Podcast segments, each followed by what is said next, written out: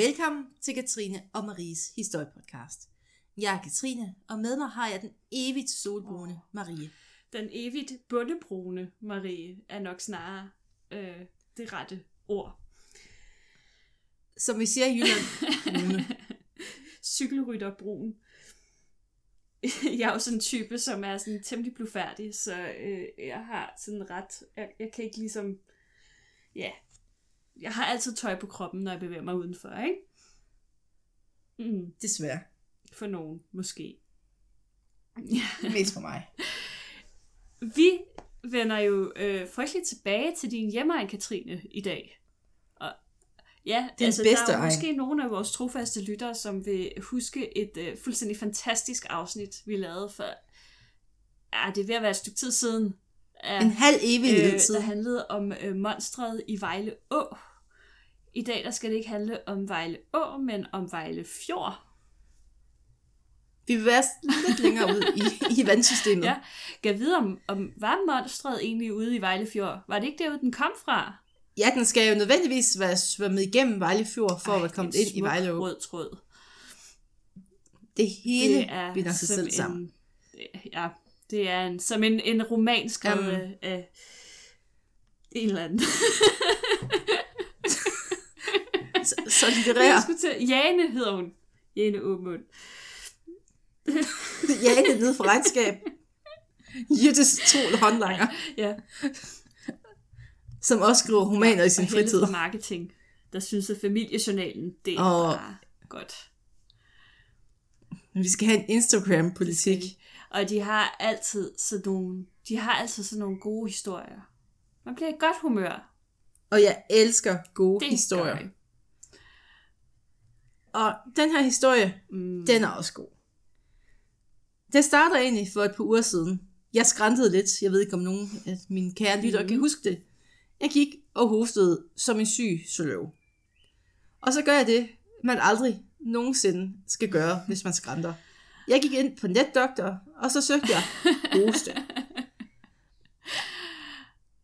Altså, jeg, nu siger jeg ikke for meget, men det er faktisk lidt et mirakel, jeg sidder her i dag.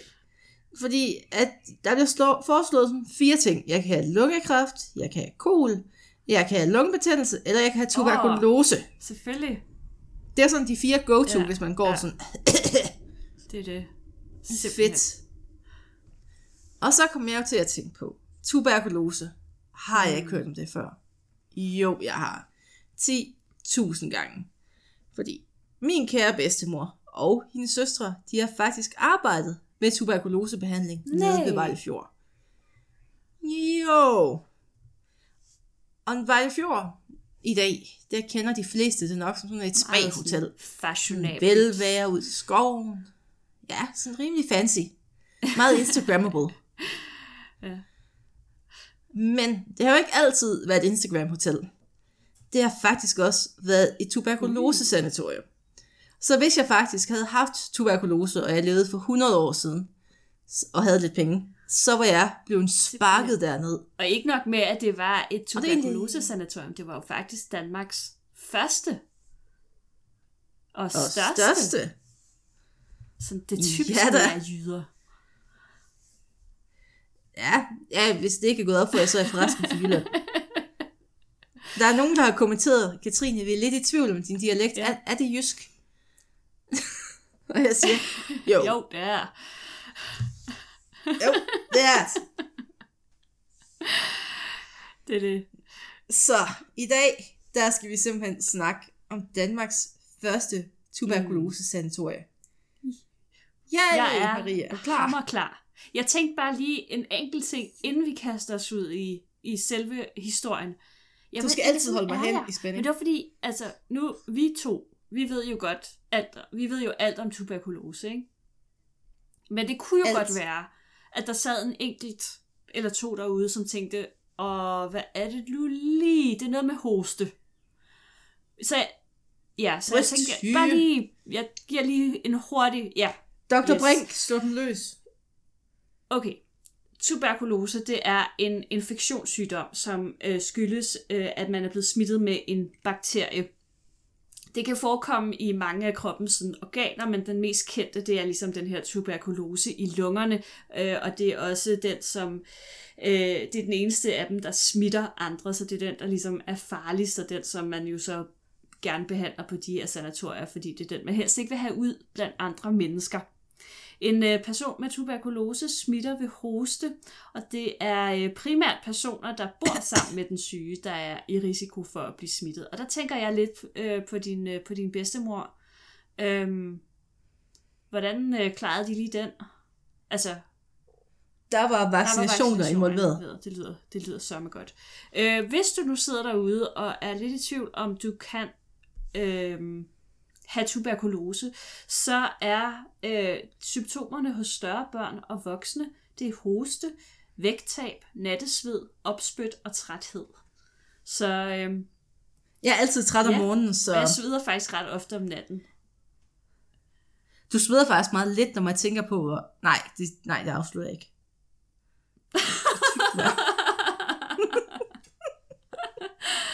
Ja.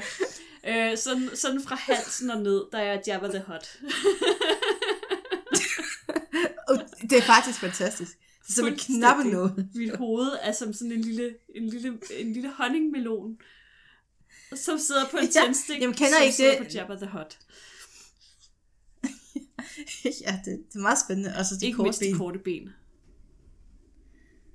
Ikke, som er sådan begyndt at vokse sammen til en hale. Det er virkelig underligt. Jeg havde faktisk sagt, at du ikke skulle nævne det. Men det gør jeg alligevel. Så kan folk kende dig ude i byen. Jeg prøver at skjule det. Nå. Nu har du outet mig. Skal vi så tale om, øh, om Vejlefjord Sanatorium? Ja, det synes jeg, vi skal. Sanatoriet det blev grundlagt af læge Christian Saugmann i 1895. Han var på det her tidspunkt en ret ung fyr, der lige var blevet færdig med sin medicinske embedseksamen i 1889. Og øh, Saugmans hjertesag, det var jo, som man måske kan gætte, tuberkulose. Han havde selv erfaring med den her ret skrækkelige sygdom, og det havde han faktisk på nærmeste hold, for han havde selv lidt af den. Han havde fået tuberkulose lige efter sin eksamen. Han øh, hørte til den mere velhavende del af befolkningen, så han søgte behandling ned i Tyskland hos en fyr, der hed Bremer i Göbersdorf. Øh, fordi, ja, både fordi han havde penge til det, men også fordi vi på det her tidspunkt i Danmark faktisk ikke havde behandlingssteder. Og det der med at få tuberkulose i 1800-tallet, det var ikke sådan det, den bedste udsigt, lad mig sige det på den måde. For på det her tidspunkt, der er jo det blevet den hyppigste dødsårsag i de industrialiserede lande, Det det. inklusiv Danmark. Grunden til, at det lige pludselig var altså eksploderet med tuberkulose, det var, at de fattige arbejdere, de var jo flyttet fra landet ind i byen, og de boede under mildest talt rigtig dårlige forhold. Der var fugtigt, og man boede tæt sammen, og det var koldt. Så det var bare den perfekte opskrift på at smitte mm. hinanden.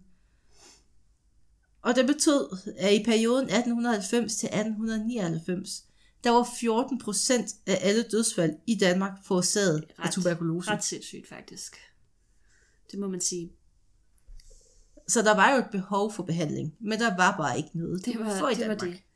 det. Øhm, de behandlingsforsøg, som der var, øh, og det er jo så i udlandet, de indebar varme og sol. De rige, Notorisk ting, vi ikke har i Danmark. øh, de, de rige, de rejste sydpå eller til sanatorier i bjergene i Mellem-Europa. Men øh, altså for den sådan almindelige arbejder, der var det jo fuldstændig umuligt at komme sådan et sted hen. Så enten så, ja, jeg vil sige, de fleste tilfælde, der døde du jo bare af tuberkulose, hvis du havde fået det. Ja. Ja. Fedt nok. Men Sackmann, han var jo heldig stillet, så han havde midlerne til at rejse til Tyskland og blive behandlet. Efter han var blevet rask, så blev han faktisk på sanatoriet i Tyskland et lille stykke tid, ja, faktisk et par år, hvor han var, så, han var assistent, og der lærte han en masse om behandling. Og da han kom hjem, så gjorde han det til sit livsværk at oprette et sanatorium i Danmark. Saugmann havde arbejdet fra nu af hårdt på at få oprettet det her sanatorium. Det skulle både være moderne, og det skulle være velindrettet. Beliggenheden, den måtte gerne være sådan lidt afsides, det skulle den faktisk helst være. Langt væk fra de her beskidte, industrialiserede byer med deres dårlige luft. Og stedet, det finder han ved Vejlefjord. Nærmere bestemt i Bøgeskoven på nordsiden. Her, altså det er sådan en rimelig stejl, dramatisk kyst. Og så kigger han ind i den her dal midt på kysten, der var kapslet ind af Bøgeskov. Han kigger på den og siger, naturen her var smilende og af enestående oh, det skønhed. er jo helt, det er jo helt yndigt. Og alle, der har været der, ved, det passer. Et sanatorium, det koster penge. Så øh, nu skulle Sagmand finde en måde, hvorpå planen den ligesom kunne lykkes. Han havde altså ikke lige selv det her i, i Lige til sanatorie. Øhm, heldigvis så fik han fabriksejer G.A. Hagemand med på ideen. Planen var, at Hagemand øh, han havde styr på alt det her med forretninger, og han skulle stå for hele business-delen af det her projekt. Saugman, han skulle have flere med på planen. Og han fik faktisk succes med at overbevise lægeforeningen om, at de skulle deltage i projektet. Han havde holdt et foredrag i 1895 for foreningen. Og her blev der fremlagt en detaljeret plan med etableringen af sanatoriet. Og her skulle der være plads til hele 65 patienter. Mm. Lægerne de blev opfordret til at tegne andele på 100 kroner i et aktieselskab. Og 100 kroner lyder måske ikke af så meget, men i nutidens penge, der svarer det til cirka 7.500 kroner. Så det var alligevel faktisk en chat selv ud af en, en lægeløn, vil jeg tro på det tidspunkt. Aktieselskab... Aktie... Aktie... Øh. Aktieselskabet. Aktieselskabet, de fik navnet Sanatorie for Brystsyge, meget opfindsomt navn. Øh, og i bestyrelsen, der sad desuden Emil Vett, øh, som senere faktisk kom til at spille en rigtig vigtig rolle i julemærkekomiteen. Tegningen af aktier de gik over al forventning. Allerede i slutningen af september havde man indsamlet 35.000 kroner. Planen var, at de her aktier de skulle ikke give afkast til lægerne. I stedet skulle det bruges til vedligeholdelse og drift af sanatoriet. Men det var også privatpersoner og foreninger, der spyttede i kassen. Så efter et halvt år, der rådede man faktisk over 215.000 kroner. Og omregnet til nutidspenge, så svarer det til sådan lige underkanten af 16 millioner. Så det kan, Det man altså godt, også okay. det kan man ligesom godt starte med et projekt for, vil jeg sige. Ja. Med de her penge, der købte man grunden på 70 tønder land af Lensgreve Fris for Boller Slot. Det kostede 40.000 kroner. Og dertil der opkøbte man en række ejendomme, der lå udenom, og så arealet det ender med at blive omkring 81 Jeg tønder kommer land. bare aldrig over det stednavn. Ja. Boller Slot, der rødder over Boller Skov. Det er et af de mest fjollede stednavne i Danmark. Sådan er det bare. Du har en kæreste, der kommer fra Nej, Tarm. det gør han ikke. Han kommer fra Jørgen. ja, Ja, man har boet i Tarm. Og hvor det ligger syd for, er det ikke det er syd for Lem. Jeg skulle ikke grine med boller, når man selv kender nogen fra Tarm. Hernede der har vi Horby. Horby. Det ligger, Horby, det ligger Horby. ikke så langt fra Karleby. eller Karleby. For en eller anden faldstring på nakken. Det hedder Karleby. ja. Og de er det. Giv mig en ro. Nå. Øhm, han har altså fået, nu har han fået et sted at bygge sit sanatorium, så nu mangler han sådan set bare en arkitekt, der skal tegne bygningerne. Det er jo ligesom bare en lille bitte detalje, man lige skal have på plads. Og øh, ja, Lille der bitte. blev udskrevet en arkitektkonkurrence i anledningen heraf, og i 1897 der blev den her konkurrence vundet af Alfred Møller og Georg Rasmussen. Det var jo sådan set meget fint, indtil at konkurrencens nummer 3 begyndte at brokke sig. Ja, fordi nummer tre, det var Wilhelm Dallerup, og han tilbød sit forslag gratis. Og Marie, hvad er Ingenting. bedre end gratis? Præcis. Og han var jo heller ikke en eller anden nobody, der har siddet og tegnet på en serviette og sagt, Sanatoria. På sit CV, der skriver han også Hotel d'Angleterre og det kongelige teater og elefantporten over ved siden af det kongelige. Og man kan jo faktisk, hvis man ser, Ja. især på d'Angleterre, synes jeg, der kan man godt fornemme Det kan man altså, sagtens. Hvis man googler de to, og så sammenligner dem, så kan man faktisk, man kan godt se, det er den samme person, der, øh, der har stået bag de to bygninger. Det synes jeg godt, man, øh, man, kan, man kan se. En stjernearkitekt. Men lidt synd for de to andre, der egentlig havde vundet. Øh, bye bye. Det var ærgerligt. L- lidt Gratis. Han underbyder dem ja, totalt. det, er ikke, det er ikke så god stil. Men når ja, hvis han nu Nej. Ikke skulle have løn og så videre, så kan jeg jo... Sådan er det. Byggeriet, det kom så i gang oven på den her misære. Men øh, der var nogle udfordringer, fordi der var ikke så forfærdeligt mange veje ude i det her område, og der var sådan nogle ret lange afstande. Øh, ud, altså, der, Og stejlt det gik ned. stejlt ned, og der var langt ud til sanatoriet fra alle steder. Så øh, det... Ej, på Stouby. Okay, måske lige med undtagelse af Storby. Så øh, byggematerialer, dem øh, måtte man hovedsageligt transportere med dammskib øh, inde fra selve Vejle. Og så havde man simpelthen anlagt en dammskibsbro øh, ud for byggegrunden der. Øhm, de sidste 450 meter op til byggepladsen, der blev materialerne så fragtet med skinnevogne trukket af heste. Så man kan sige, at selve opførelsen krævede jo ligesom også lidt mere end det sædvanlige. Ja. Og grundstenen den blev lagt i 1898, og der blev holdt rejsegild allerede den 1. november samme år. Mere end 100 mand de var beskæftiget med arbejdet. Og hele tiden så var Saugman i området og overvågede det, fordi han bare ville have alt, det blev så perfekt som Åh, overhovedet muligt. transtype. Ja. Den der sten, den skal lidt mere til venstre. Vil du vende, vil de vende murstenen om, unge mand? Ja. Det, øh, man ser det for sig. Efter planen, der skulle Vejlefjord Sanatorium indvies i efteråret 1899. Men øh, der var en meget stor strejke og lockout, der ligesom kom i vejen for det her byggeri. Hvis der er nogen, der tænker, hmm, det ringer måske en klokke, så var det strejken og lockouten i 1899, der endte med septemberforliget, som nogle af os jo, øh, især sådan en som mig, der jo er tillidsrepræsentant også, øh, har hørt lidt om. Fordi det var jo den, der banede vejen for de danske øh, overenskomster, øh, hvor som ja, skal lige formulere det rigtigt, den banede vejen for de danske overenskomster, som kommer til verden via forhandlinger, altså det vi kalder øhm, den danske model. Det håber jeg ikke er mening. Santoriet, det gør det aldrig, når du siger noget. Santoriet blev officielt indvidet den 1. marts 90, 1900. 1900. Vi er alle, Der var et vi er alle lidt talblinde. Ja. Fra starten, der var plads til 96 patienter.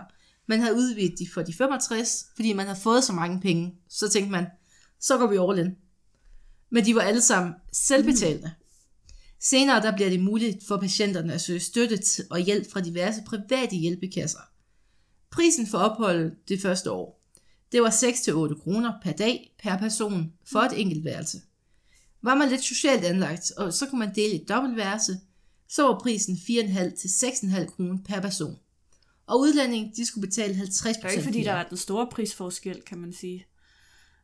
Og, og jeg Nej, tænker også i egentlig forhold til det princip, Saugman havde om, at det netop skulle være for arbejderne, så altså, nu ved jeg ikke så meget om de For de rige arbejdere. Ja, det, det var i hvert fald der, det startede. Så. Men der skulle selvfølgelig også være, der skulle være en vis profit, går jeg ud fra. Ja, det skulle jo kunne løbe rundt. Den sidste del af byggeriet, det blev opførelsen af en såkaldt liggehal i træ, som støtter op til hovedbygningen.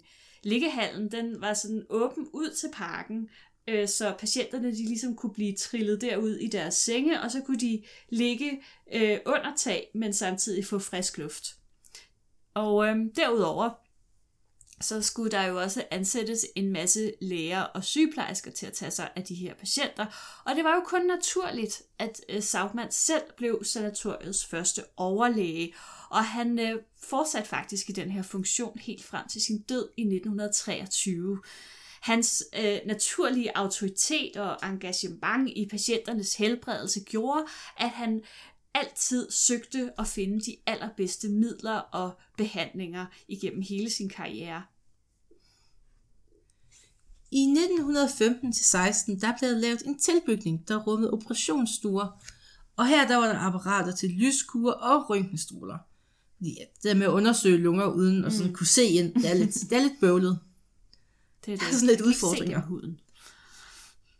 Ej, altså. Og efter den her udvidelse, så bliver kapaciteten også forhøjet til 115 patienter. Der var ingen tvivl om, at Saugman han insisterede for behovet for sanatoriebehandling. Og han har også en stor del af æren for, at det bliver så ud, altså, at, ja, at tuberkulose jo faktisk bliver udryddet allerede i første halvdel af Det er jo ret 1900-tallet. vildt. Altså selvfølgelig bliver boligforholdene også bedre, mm. men de, der bliver syge, de får en chance for at Altså, overleve. der var jo, de ikke bare der, bliver der, stuet der, var væk. jo, der var jo en hel masse ting, der skete på det der tidspunkt, sådan i anden halvdel af 1800-tallet og starten af 1900-tallet i forhold til øhm, at forbedre forholdene, levevilkårene for de fattige dele, især øh, byerne i byerne. Øh, Ja, det, det var jo også der de største Men vi har også snakket var. lidt om det i forhold til koleraepidemierne og den slags. Det var selvfølgelig lidt tidligere, cirka Det stoppede sjovt nok, da man fik det, rent vand, altså, det, det gjorde, man fandt jo pludselig ud af, hov, det betyder faktisk noget for sundhedstilstanden, øh, at... Øh, Det er måske ikke så sundt, der er haletusser det, i vandet. Det gør faktisk noget, at, at tis. de har nogle ordentlige boligforhold, og at der ikke er fyldt med skimmelsvamp og muk og døde dyr i vandet. Og, øhm, Jeg synes stadig, den bedste historie fra den gang, det var, at, at der var nogle af de her gamle vandrør igennem København, øh, som blev ledt igennem kirkegårdene. mm, super idé. Mm. Altså, Vand, der bare ikke smagte så godt bare siden lidt det dengang. der, at, at, Der var noget- Især fordi, at det var jo ikke sådan nogle cementrør, ligesom vi har i dag. De var jo lavet af træ. så de var heller ikke super tætte. Så alle de der væsker fra kirkegården, de kunne ligesom sive ned i det her vand. Det Mm. del med ikke underligt, at folk blev syge af det. Man blev syg. Det har jo ikke noget med tuberkulosen at gøre, selvfølgelig. Men, øh, men det har altså rigtig meget at gøre med, at, at man begynder ligesom at, at gøre leveforholdene bedre. Ikke bare i København, men faktisk over hele Danmark.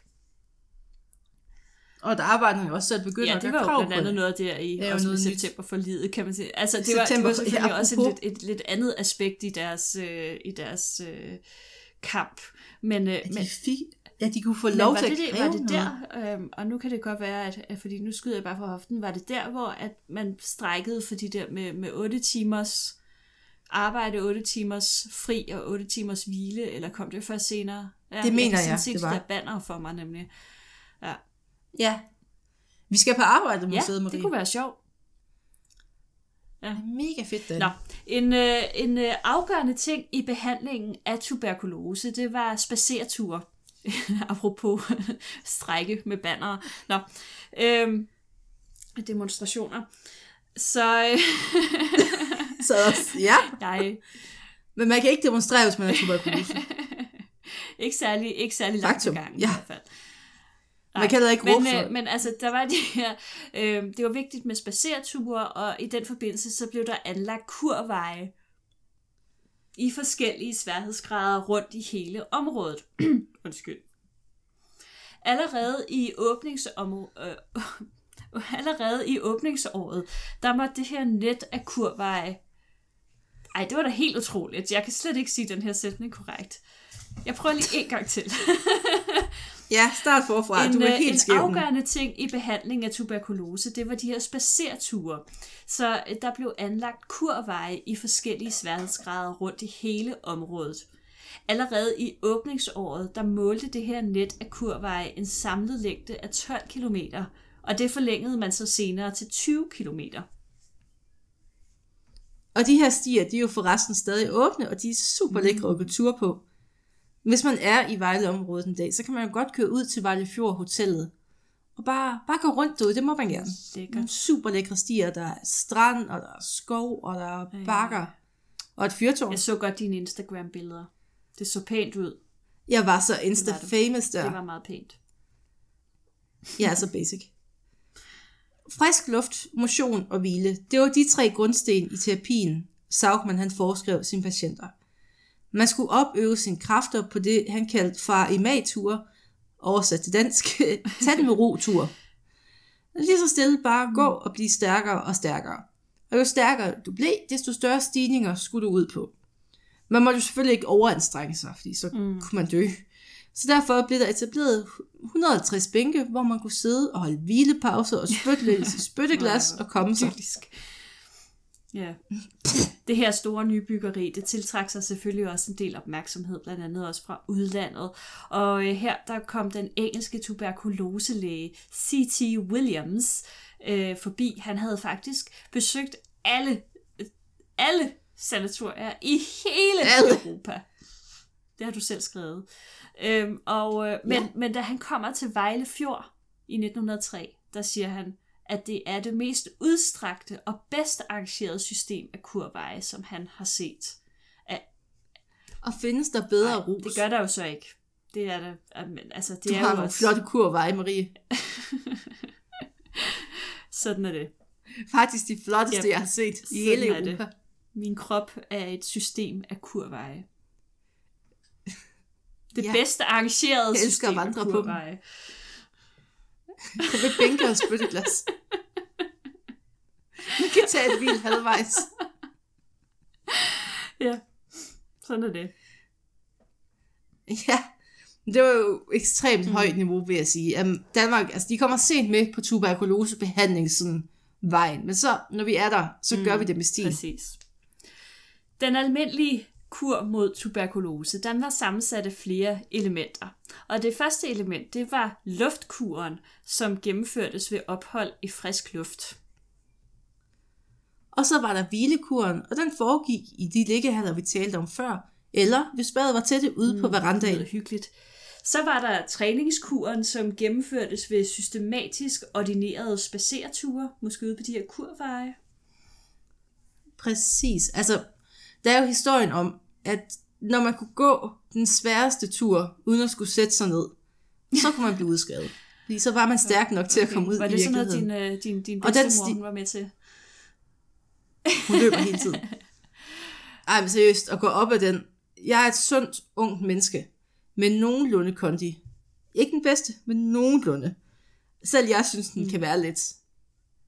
Man kan godt mærke, det er benene på vejen op. Lad mig sige. Ja. det på den måde. Der var også ernæringskuren. Og det tilsigtede egentlig, at den enkelte kurgæst, de skulle få mm. en passende vægt. Og som regel, når det var tuberkulosepatienter, så var det ikke, at de skulle tabe sig, tværtimod. De skulle have noget sundt kost. Jeg ved ikke, om der er nogen, der kan huske, at vi snakkede på. om øh, øh, Billy Teilstetten, som jo også var sådan tuber... Ja, Åh, dit Det var yndlingsord. også et tuberkulose-sanatorium. Og, og der snakkede vi faktisk en del om det her med maden. Og en af årsagerne var jo også netop, at når man sådan får de her fattige arbejdere ind øh, fra, fra slummen, altså så, så gør det jo deres sundhedstilstand betragteligt bedre, øh, hvis de så også lige pludselig rent faktisk får en ordentlig kost, fordi det, det gjorde de jo ikke, øh, da de boede hjemme. Man kan så sige, det som var i det, øh, jeg ved ikke, om du kan huske det der, hvor at, at der så der er en huske arbejder, som jo så siger, at det er jo meget godt, at de får al den her dejlige mad og så videre. Men det er jo så meningen, at de skal fortsætte med at spise det her mad, når de kommer hjem. Mm-hmm. Men det er jo ingen af dem, der har råd til. Så det er jo sådan lidt, nå ja, okay, det er ikke en kur, vi ligesom kan fortsætte at leve med. Men øh, det fremgår ikke i uh, Vejlefjord Sanatorium præcis, hvordan øh, maden den var sat sammen, og om der var nogle forventninger om, de skulle blive ved med at spise god mad, når de kom hjem. Øhm, Udover den her ernæringskur, så, øh, så var der også den såkaldte hærtningskur, som øh, inkluderede dusch og badning. Og når de nu siger hærtning, så tænker jeg umiddelbart, at det nok var kolde bade, eller hvad? Jeg tror, okay. det var en blanding faktisk. Kold, varm, ja. Kold, varm. Så bliver man hærdet, Marie. Okay. Patienterne, om morgenen, når de stod op, så fik de et spytteglas i hånden. Og grunden til, at man skulle have spytteglas, det er, når man har tuberkulose, så er der bare ting, der går ud af dine lunger. Materie, blod, you name it. Og i stedet for at gå og spytte på gulvet, så fik, eller, eller have et lommetørklæde, som du lige kunne putte i lommen, så fik du et glas. Så var, det ligesom, så var bakterien holdt inde i det her glas. Og så gik du og spyttede i det, og hyggede dig hele dagen. Og så om aftenen, så afleverede du den til de søde sygeplejersker, og så gik de ind og desinficerede det, så du var klar til om morgenen igen. Simpelthen. Lækkert. Ja. Og selve behandlingen ude, altså man kunne jo også gøre noget aktivt ved sygdommen, ud over de her kurer. Så kunne man jo også give patienterne en lysbehandling med kulbulu, kulbu, kulbulys. Kulbulys. Kulbulys. Jeg ved ikke, hvor ligger vi det trykket? Kulbulys. Og så kunne man selvfølgelig også få en Ej, lungepustning. det er. Det er lige så rart, som det lyder. Og senere, så kunne man også få kirurgisk indgreb, hvor man simpelthen gik ind og fjernede ja. Noget af lungen, mm. altså den syge del af lungen. Der brugte man de nye røntgenapparater til at sådan tage et billede, så kunne man se, mm. det er delt ikke godt, fru Nej. Hansen. Deres højre lunge den er sådan ved at kollapse lidt i bunden. Skær, skær, mindre lunge til dig. Og så der nogle gange, hvor man også var nødt til at fjerne ribben på Okay. dem og alt muligt. Nej. Det var ikke så rart. Men det lyder trods alt mere effektivt og rent faktisk fjerne noget af den syge del af lungen, i stedet for bare at give folk en masse frisk luft. Jeg tror i kombination, altså der er jo nogen, de kunne godt komme sig, så er der jo dem, der ikke kunne komme sig, og så var det i gang med den Ja. store sav. Fordi det er vel en bakterie, som ikke nødvendigvis, er- altså det er jo ikke nødvendigvis en dødbringende sygdom, eller hvad? Altså, Nej, nej, ikke nødvendigvis. det er lidt pudsigt. Det går an på, Ja. hvor hårdt man bliver ramt. Men der, er vel også, der har vel også været en del, der døde på de her sanatorier. Ja, selvfølgelig. Det var jo ikke sådan, at man bare, man bare blev rask, når man, når man kom dertil. Nej, det var jo Det det. altså, 50-50 nogle gange. Vejlefjord Sanatorium, det var et lille samfund med egne traditioner og festdage, der blev holdt i hævd. Til den daglige adspredelse, der var der forskellige øh, aktiviteter, fordi Sagmand han anså det for vigtigt at bevare livsglæden og humøret hos de her patienter, som ikke bare skulle øh, tro, at altså, de skulle ikke bare synke ned i sådan et over. dybt sort hul af sygdomsdepression. Øhm, jeg jeg så faktisk, øh, der var sådan et citat fra ham et sted, hvor der står, at øh, det var noget med, at øh, han havde ligesom, øh, han sagde, at det er kun den, der har viljen til at blive rask, som bliver rask -agtigt. Så man skulle ligesom have, man skulle have lyst til også at blive rask og have livsglæden endnu. Og det kan han jo have, have en vis øh, øh, ret i. Der er selvfølgelig også andre faktorer, der spiller ind. Nå, en af de her øh, ting, der øh, var mulige for personerne her, eller for patienterne på sanatoriet, det var at blive medlem af et skydeselskab. De blev øh, stiftet kort tid efter indvielsen, og i det her skydeselskab, der indsamlede man midler i den såkaldt sorte kasse, så mindre bemidlede patienter de kunne søge tilskud. Skydeselskabet de oprettede faktisk også en lokal avis, som de kaldte meget vittigt Basillen. øh, og den her avis, den bragte små nyheder og forslag til forbedringer og anekdoter om læger og patienter. Det var hyggeligt. Jul og nytårsaften, det blev der også solgt. Og det var med festmiddag, og man mødtes i festdragt mm. og det hele. Der var underholdning med taffelmusik, og orkesterne kom helt fra Vejle og fra Horsens og spillede. Og til faste lavn, så var der udklædning. Jeg ved ikke, hvordan udklædning på tuberkuloseafsnittet så ud, men det har sikkert været Ja. helt vildt hyggeligt. Og Karlene op fra Stovby, de kom ridende ned og lavede faste lavnsridning ned på stranden. festligt. Simpelthen, der var ingen steder smalle. Og der var jo også jævnligt gudstjenester for patienter og ansatte. Og det var sovnepræsten op for Stovby. Altså han var forpligtet til at komme, så om han ville det eller ej, så skulle han ned håber, til sanatoriet. vaccineret så. Han har rigtigt. Gud. Det er den eneste vaccination, vi behøver. Mm. Ja. Det er sådan, det er. Da øh, skaberen af det første folkesanatorium for nervøse lidelser i Diana Lund på Sjælland, overlæge Skov, han besøgte Vejlefjord Sanatorium, der sagde overlæge Sagmand, om 50 år er dette sanatorium overflødigt, og hertil der svarede overlæge Skov fra Diana Lund, så, så kan det blive et nervesanatorium. Og øh, den her profeti, den gik jo faktisk i opfyldelse. Jeg elsker, at man sådan går fra, at folk de var sådan hostesyge, til så må man fokusere på noget andet, og det forsvinder. Så må det være nerverne. Nerverne, den er gal med. Nerverne. Nerverne. Ja, du kommer på nerverne, er Maria. Ja. I slutningen af 1940'erne, der var indsatsen for tuberkulose ramte faktisk ved at være afsluttet, og sanatorium blev langsomt tømt for patienter. Efter en modernisering i 1957, der blev Vejlefjord Sanatorium taget i brug som Jysk Nervesanatorium. Meget af det gamle personale blev på Vejlefjord, blandt andet din bedstemor måske. Nej, nej, der var videre hun der. videre. afsted med hende. Øh, men meget af det gamle personale blev på Vejle Fjord, men de fik øh, nye opgaver, og der blev også bygget nye funktionærboliger nede ved fjorden. De gamle liggehaller, som var blevet bygget i træ, de øh, blev så ombygget til terapiværksteder. Og behandlingen på Jysk Nervesanatorium, det blev indledt med et hvilestadie, ikke ulig tuberkulosebehandlingen. Og så kom man til et træningsstadium. Og i hvilestadiet, der søgte man sådan at få den syge til at slappe af, og sådan, de er jo som regel lidt restløse, når det er en nervesygdom. Så, skulle, så kunne man blive beroliget med medicin. Det var, det var jo en tid, hvor man ikke gik så meget op i det der med psykologer. Jeg Så kunne man få noget medicin. Så kan jeg godt slappe lidt af med det. Ja. Så kan du høre at være så nervøs på Hansen.